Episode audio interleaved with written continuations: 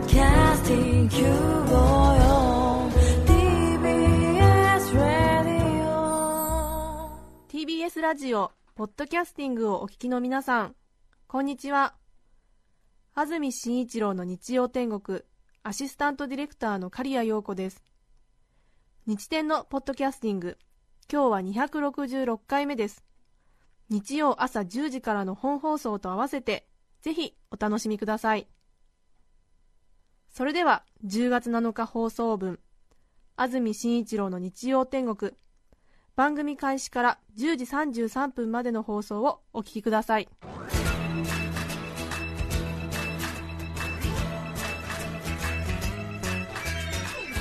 安住紳一郎の日曜天国。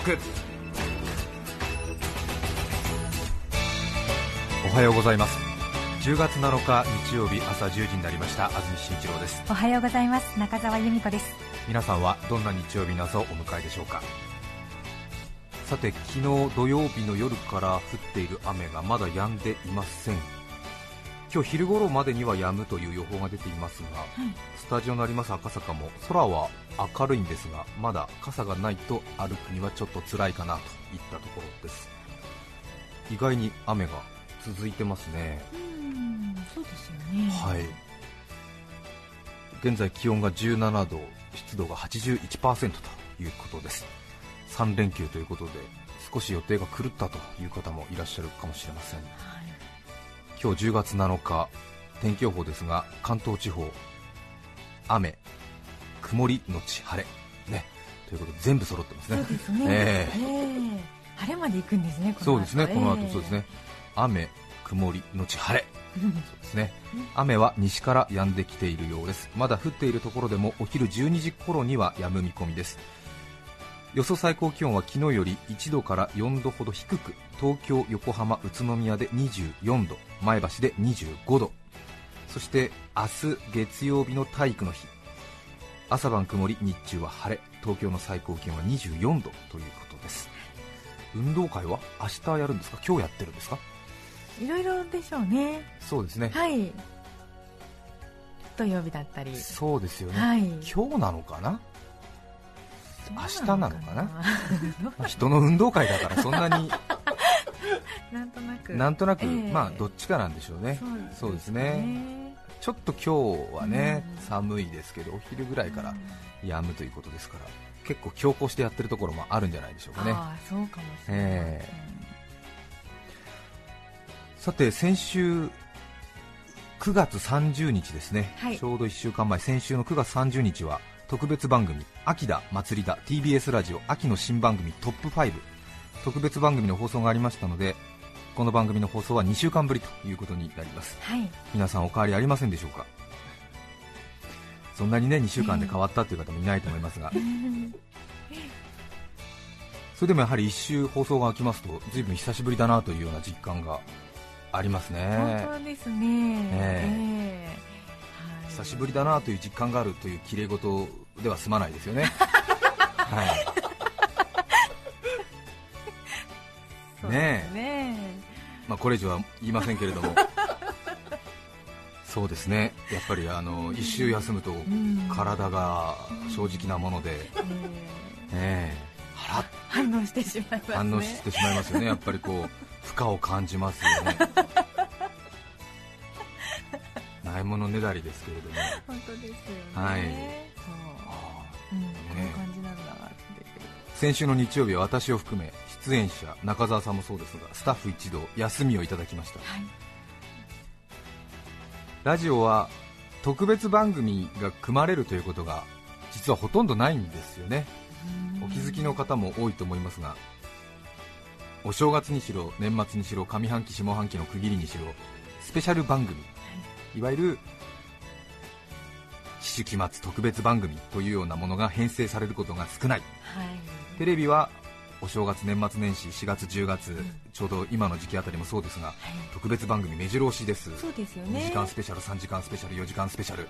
最近は6時間スペシャルというのもありますからね。そのあたりは大変対照的だなというふうに思うんですが。はいそもそもラジオはあんまり単発ものの番組が1回放送の読み切り物聞き切り物が少ないですからね、警察密着24時とか16人大家族スペシャルとかそういうものはラジオはまずありませんしそね。それから普段放送している番組の拡大スペシャルというのもほとんどないですよね、うん。ねえお正月だよドラえもんスペシャルみたいな、うん。荒川京家クリスマスだよスペシャルみたいな そういうのはないですよね。うんいいですね。なんとなくこういつも通りのフォーマットで1年、はい。春夏秋冬粛々と1週間単位を、まあ、50回繰り返していくっていうのが AM ラジオの近年の標準スタンダードですね。そうスタイルですね。本当に不思議というか律儀というか、うん。営業の怠慢というかよくわかりませんが スペシャル番組は1年通してほとんどない、ええ大体ラジオはあんまりこうテレビラジオ欄見てええ番組選ぶっていう感じではないですからね、あそうなのかも、ええそうですね。なんとなくこううん。習慣でということなのかもしれませんが、お正月の駅伝と年末のレコード大賞の中継くらいでしょうかね、大きな特別番組というと。ちょっと1週間のブランクがありますので何が言いたいのかちょっと定かじゃないんですが、えー何が言いたいかと言いますと、えー例えばですね、はい日曜日のはあなたが番組の担当になったとします。そうすると日曜日に休みがもらえる可能性はゼロなんですね。い。大体1月の4日から12月の29日ぐらいまでありますから。そうですね。そして番組が5年10年と続く。大変ありがたいことですけれども続けば続くほど人生から日曜日の休日の可能性がどんどん減っていくわけですよね。ご商売されてる方はいやそれは当たり前だよって言うかもしれませんが代わりにっていうことが意外に少ないんですね。人数が少ないものですから。テレビなどだと他の番組が自分の担当の番組の時間帯をカバーしたりとかはこうたすき掛けって言ったりするんですがへえ7時から8時の番組が2時間やる翌週には8時9時の番組がこう上の方をカバーして。で上の番組下の番組でカバーカバーたすき掛けっていうんですがへえへえそれでちょっと休みを融通し合うというような。そうですね、はい。あとはナイターが入ったりとか。あそうですよね、えーオリンピックが入ったりスポーツ中継が入ったりして、うまくこう1年うん。少し疲れが出てきた頃に休息が取れるというシステムになってるんですが。ラジオの場合はそういうシステムはないわけですよね。なので、えー日曜日の番組の担当になるはい。と日曜日に休みを、まあ、番組が続く限りないということですね。それで大体あのその事実に気づくのがみんな30過ぎてぐらい 日曜日の番組やりませんかって言ってホイホイとあやりたいやりたいって食いついてくるのが比較的若手なんです。で40、50のベテランになってくると日曜日はちょっととか言ったりしてね土曜日はちょっととか言ったりしてこうまあ、あるいはねもっと上の年齢に行くと日曜日に用事がなくなるんであじゃあ日曜日やりましょうみたいなことになるのかもしれないんですがえー独身はまだいいですけども、うん子供のいる働き手などは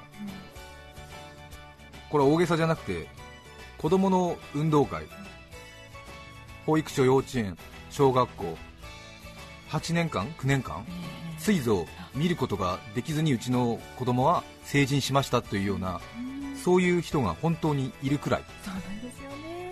独身はいいとは言いましたけども世の OL さんなどは日曜休みが多いですから日曜に休めないというこういうような日曜日の番組を担当してプレシャスサンデーとか、はい。日曜天国とか、うん。えー爆笑さんの番組とか担当しているスタッフなどははい。根拠を逃す可能性だって十分にあるわけそうですね。えそうですわ。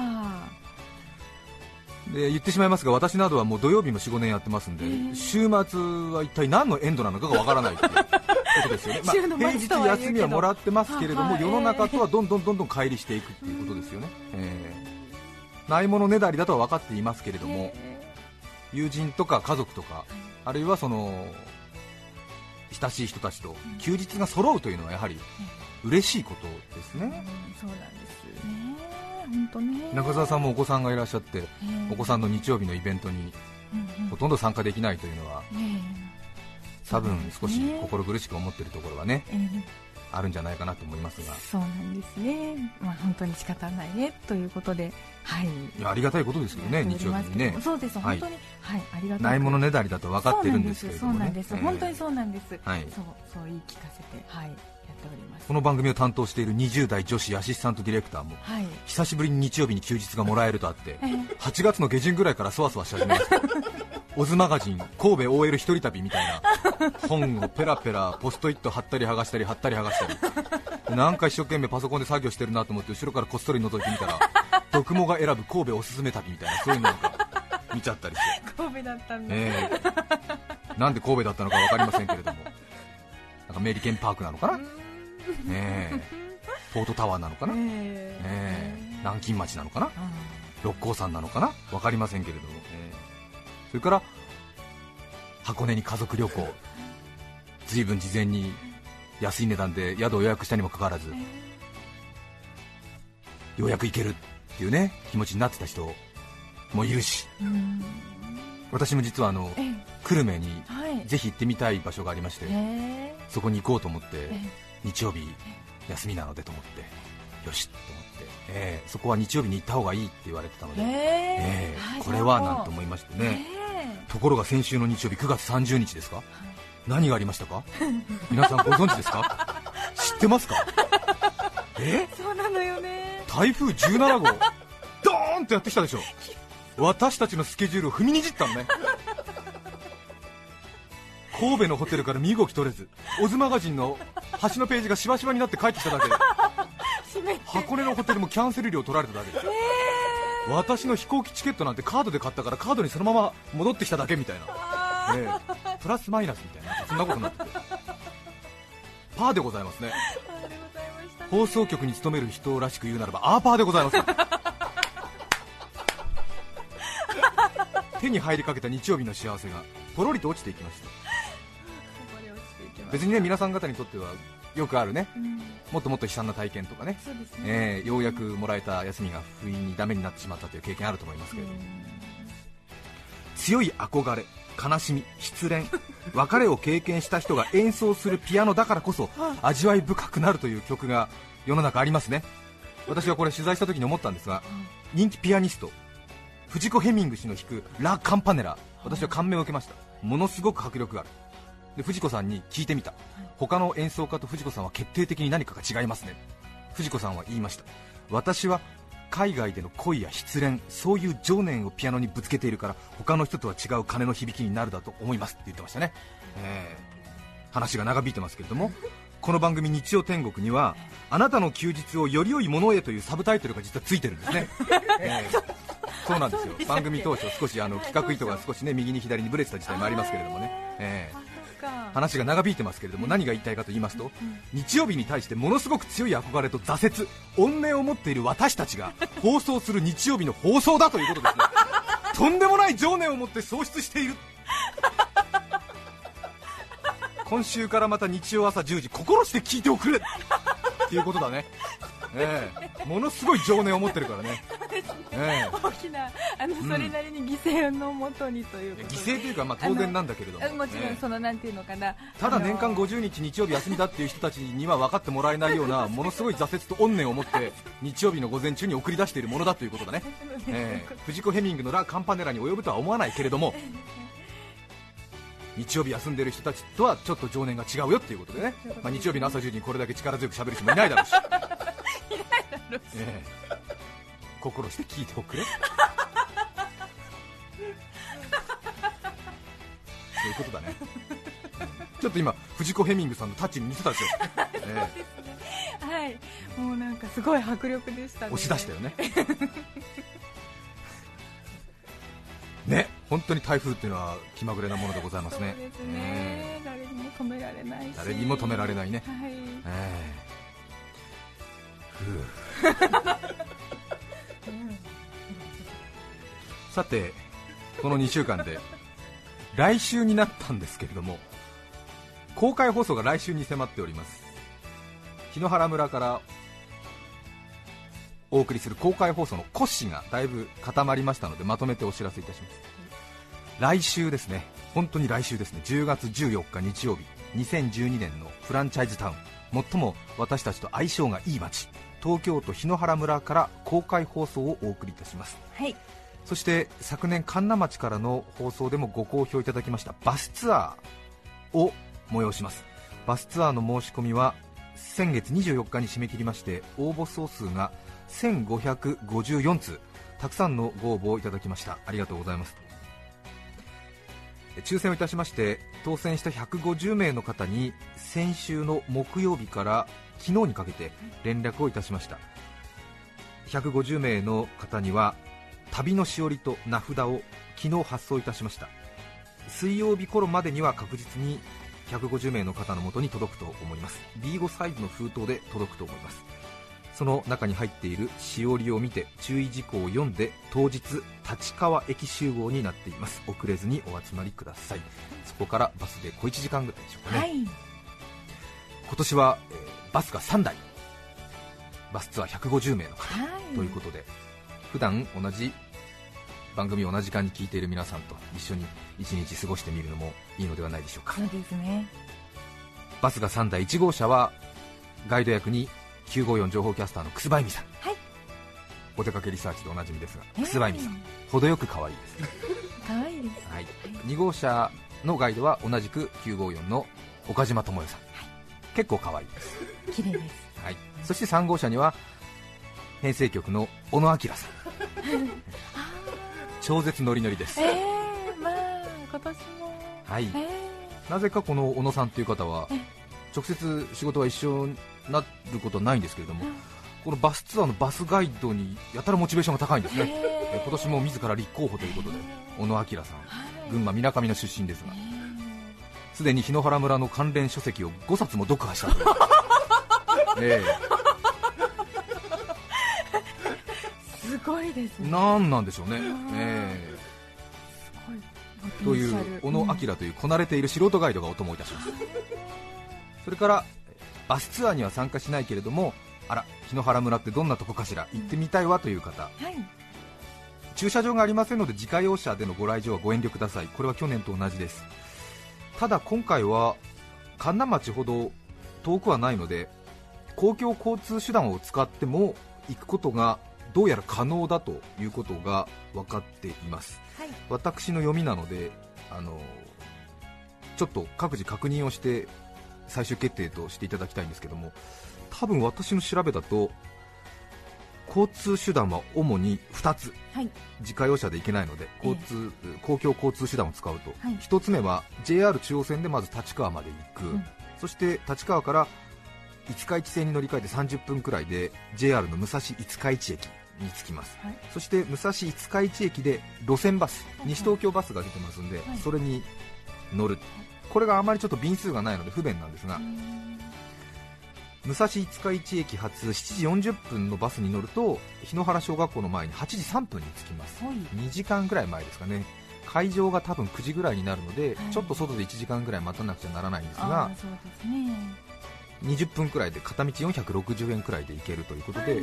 もしどうしてもなんとなくこの機会に日野原に行ってみたいという方いらっしゃいましたらええその後8時22分9時ちょうどというバスもあるんですがええ。このバスは日野原小学校の2つぐらい手前の停留所が終点なんで、そこで降りてえ停留所2つ分くらいを10分くらいかけて歩くとうん。会場に着くということで多分このバスも行こうという人がいたら候補に入れても大丈夫かなということですね。はい。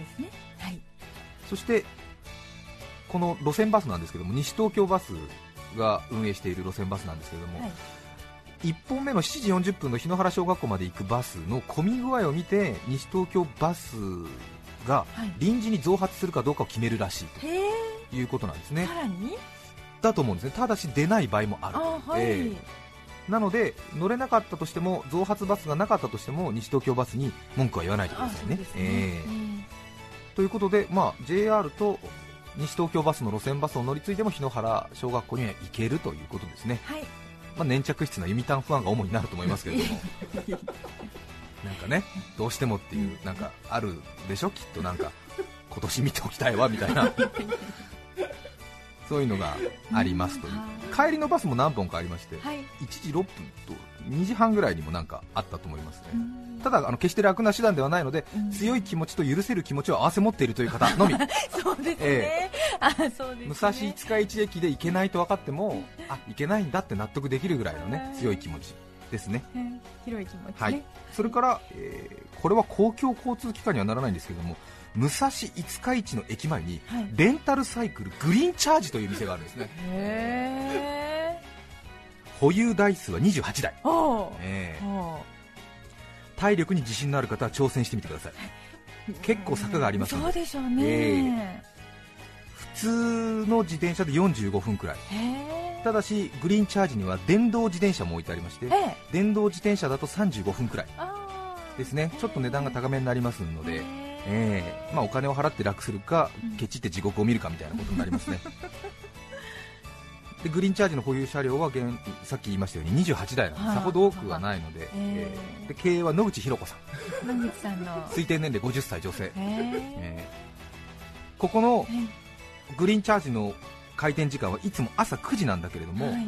野口博子さんの弁によりますと、ええ借りたいというその人の熱意によっては、はあ。当日朝8時30分に店を開けてもいいかなというところまで 現在心が動いているらしいまあ事前にね予約の電話とかパソコンで予約をするんだと思うんですけれども、えあらもうちょっとですね。公開放送に参加する人の熱意によってはしてあ30分前倒ししてうん。グリーンチャージを開店してもいいかなというところまで 心が動いているらしい。なので興味のある人はそれぞれの熱意と誠意で野口博子さんを口説いてみよう ただもし予約したのに当日借りに行かなかったとか交渉の中電話とかメールなどのやり取りの中ではい。野口博子さんを傷つけるようなことをした人がいた場合ははい。それは私安住紳一郎が人生を落としてその輩に嫌がらせをします。私はこういうところは許しません。あの野口博子さんがせっかくね好意で言ってくださっているのに。はい。うんさらにはい。今回の檜原村の公開放送の見どころざっとご紹介いたします。はい。檜原村の見どころ。一つ目はやはり秋の奥多摩の自然を感じる。檜原村ってのは東京都檜原村なんですけれども東京都とは思えないような驚くほどの渓谷美山岳美ですね。さらに小学校とか役場などは最も景観の美しいところに建てたと言われるくらい眺めのいいところにあるということですね。秋の奥多摩の美しさを目で楽しむことができます。2つ目檜原村はヒノキに原っぱと書いて檜原村、はい。なのでヒノキが大変有名。何度もお伝えしてますように総ヒノキ作りのトイレが小学校にあるらしい。なので前日からたくさん水分を取って思う存分堪能しようというね どこまでヒノキでできているかは見てのお楽しみ。これ私も楽しみにしてるんですよね。ね。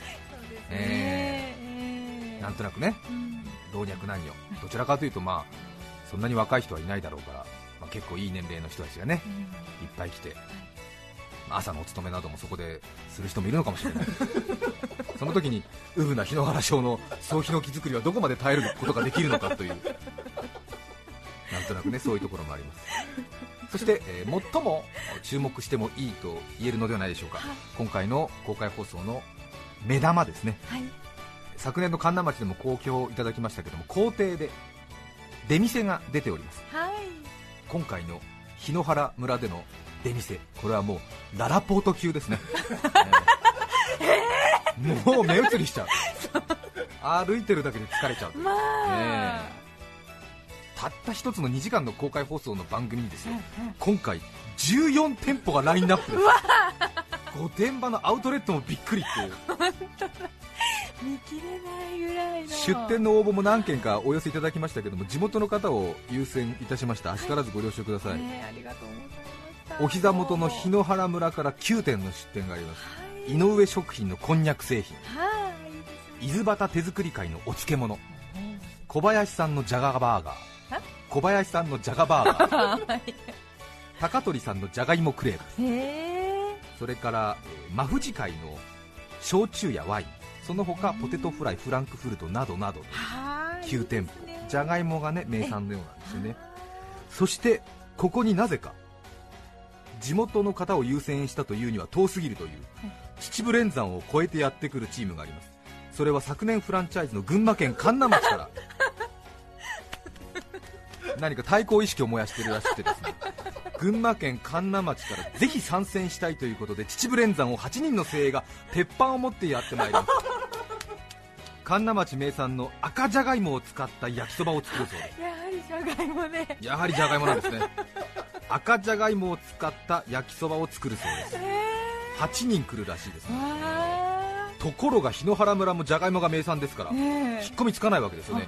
じゃあうちもじゃがいも焼きそば作りますということになりまして小泉さんという方が手を挙げましていやうちもじゃがいも名産なんですけどみたいなじゃあうちもじゃがいも焼きそば作りますということでもう一触即発焼きそばで町おこしをしているところではありませんよ。両自治体ともに富士宮とか横手みたいな有名自治体じゃありませんからね、えー焼きそばで売り出してるわけじゃないんですから。焼きそばで町おこしをしてない2つの自治体が焼きそばで対決をするんですから。もうノーガードでの打ち合い必死ですよ。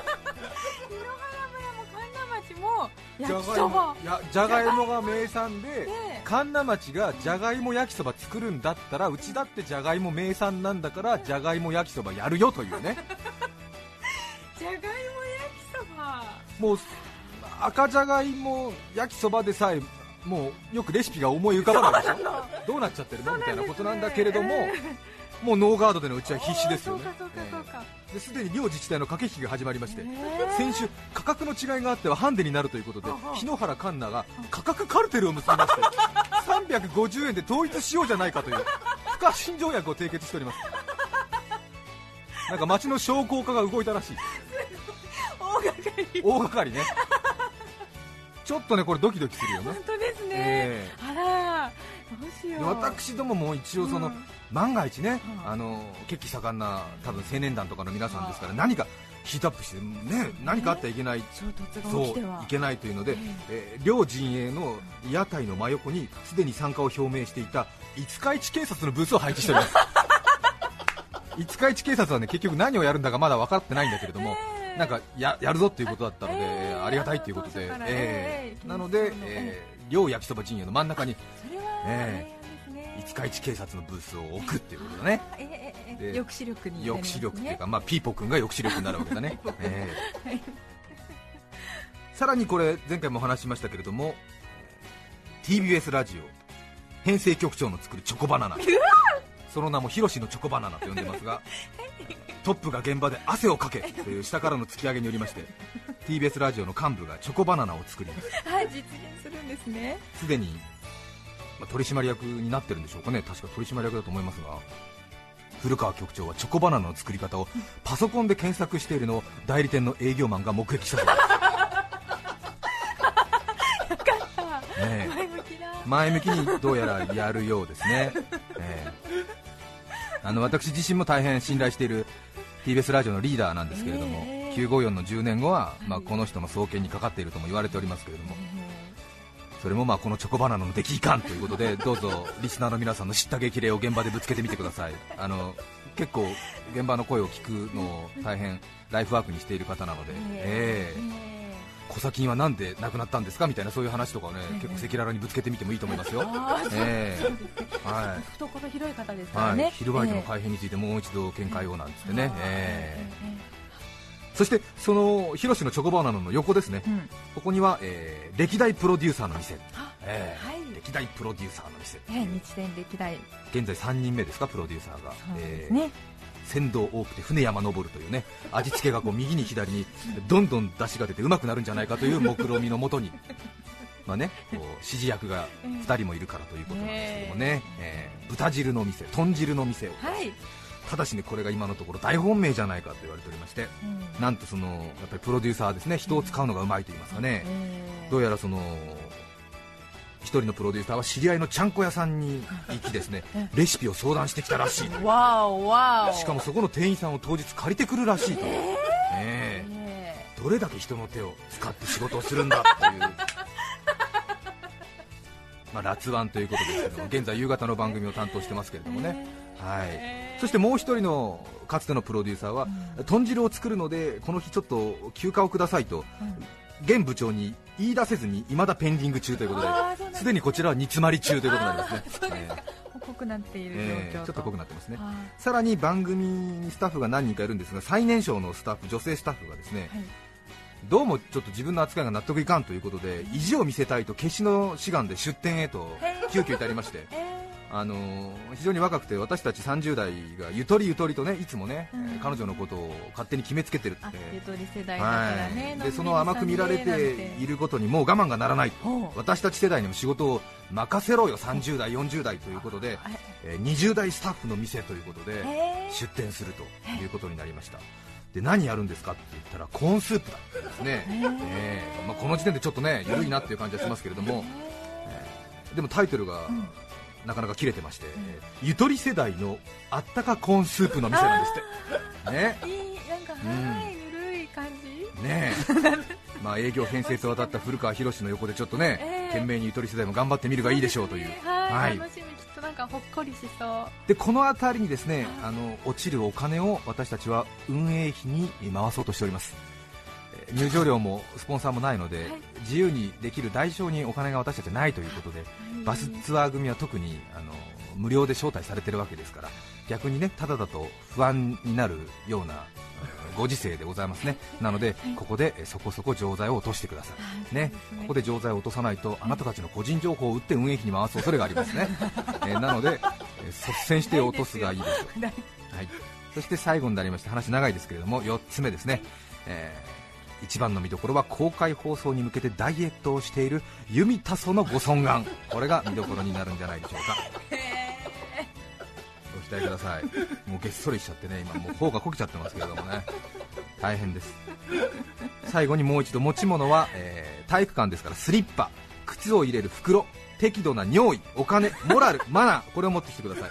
来週10月14日日曜日日野原村で朝10時。会いましょう。終わり。分かったかな？大丈夫だよね。はい。さて話が長くなりました。今日のメッセージテーマはこちらです。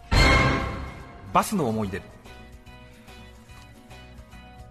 町田市の月のうさぎさん男性の方からいただきました。ありがとうございます。ありがとうございます。もう30年近く前になりますか？私は高校までバス通学をしていました。バスで約1時間半の通学です。あ長いね1時長いです間半。はねいくらぐらいかかるの？600円ぐらいかかるんじゃないかしら都会とは違って田舎のバスは30分に1本。朝7時のバスに乗らないと遅刻です。3年間ですよ。必死です。何があっても7時のバスに乗らないとダメなんです。当然お腹が痛い時もあるんです。1時間半も乗っていれば途中でお腹が痛くなることもあります。そうですよ。では私はバスに乗っていてお腹が痛くなるとどうしたのかというと海援隊の人としてのフレーズ。人として人と出会い人として人に迷い人として人に傷つきを頭の中で歌っておりました。人としてここで粗相してはダメでしょうという思いがこの歌を歌っていると込み上げてくるのか 不思議と我慢できるのですね。これで一度も粗相することもなく3年間通学できました。へ今バスでの通学の人におすすめです。いざという時は人としてを歌いましょう。へええあそうですか。ねねえ。確かにね電車バスの中でもうどうしようもないっていう時あるよね。もうここでもうごめんここでちょっとやっちゃうみたいなね。それぐらいの気持ちになる時ありますよね。辛い。たくさんのメッセージをお待ちしています。E メールのアドレスはすべて小文字の日天アットマーク tbs.co.jp nichiten で日天アットマーク tbs.co.jp です抽選で5名の方に何かと便利でシュールな表紙があなたの日常を演出日天ノートを。3名の方にはカルピスセットをプレゼント。さらにメッセージを紹介した全ての方にオリジナルポストカード。今週から新しくなりました。右右ちょっと右よりをお送りします。今日のテーマバスの思い出メッセージお待ちしています。そして番組では皆さんから曲のリクエストも募集しています。ぜひメッセージに一緒に書いて送ってください。それでは今日の1曲目所沢市のおまらさんからのリクエストゆずさよならバス。10月7日放送分安住紳一郎の日曜天国10時33分までをお聞きいただきました。著作権使用許諾申請をしていないためリクエスト曲は配信できません。それでは今日はこの辺で失礼します。安住紳一郎のポッドキャスト天国食欲の秋芸術の秋スポーツの秋八代秋加納秋松原千秋。そんな私は倦怠期。お聞きの放送は TBS ラジオ954さて来週10月14日の安住紳一郎の日曜天国は東京都檜原村からの公開生放送です。メッセージテーマは「恥ずかしい話」ゲストはヨーデル歌手北川さくらさんです。それでは来週も日曜朝10時 TBS ラジオ954でお会いしましょう。さようなら。安住紳一郎の「ポッドキャスト天国」これはあくまで試供品皆まで語れぬポッドキャスト。ぜひ本放送を聞きなされ。TBS ラジオ954